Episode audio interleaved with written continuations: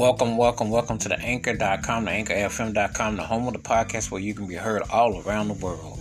From your bedroom, bathroom, living room, any room your heart so desires. Welcome, welcome, welcome. This episode, I'm going to talk about an artist and his band and how he came up with a cut that was so funky that if you fast forward, I want to say 25 years later, it was sampled and became another huge hit. And it was one of those things where it took a an, a, another life into its own. But incredible music though. And the groove is still happening and still popping. You know, it's just like one of them things that you just don't soon forget, especially if you grew up around the said area and you remember the impact of the music, the songs, and the vibe. So it's definitely left a lasting impact, and it's definitely been something that resonated and still a feel good call to everything.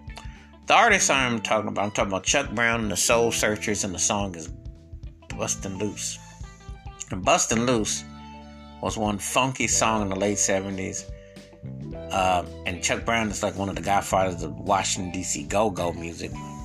But this song was so funky and it just stayed grooves.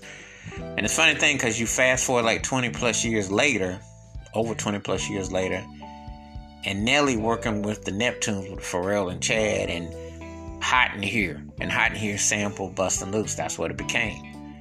So it, it became took a life of its own. As a matter of fact, was about probably in the past few days. Nelly has a, a potato chip commercial, and the video uses Hot in Here, which samples Bustin' Loose. So that's how it, it all connects. But anyway, Chuck Brown, the Soul Searchers, had one of the strongest party joints ever. Them horns was cold, that groove was sick. And that's one of them songs where he said, Give me the bridge now, give me the bridge now. And he just groove to it. And it just, and I like the African chant in it. I just thought it was like one happening, feel good, slamming, jamming, cut. And that's one of those songs that you just don't want it to end. And it just really resonated. And, you know, that's what that's what funky great music is about. You know, it's one of them songs that it had all the ingredients and it still grooves, it still slays. And um, Chuck Brown was a strong song, singer songwriter. Definitely kept his foot on the gas to what was happening.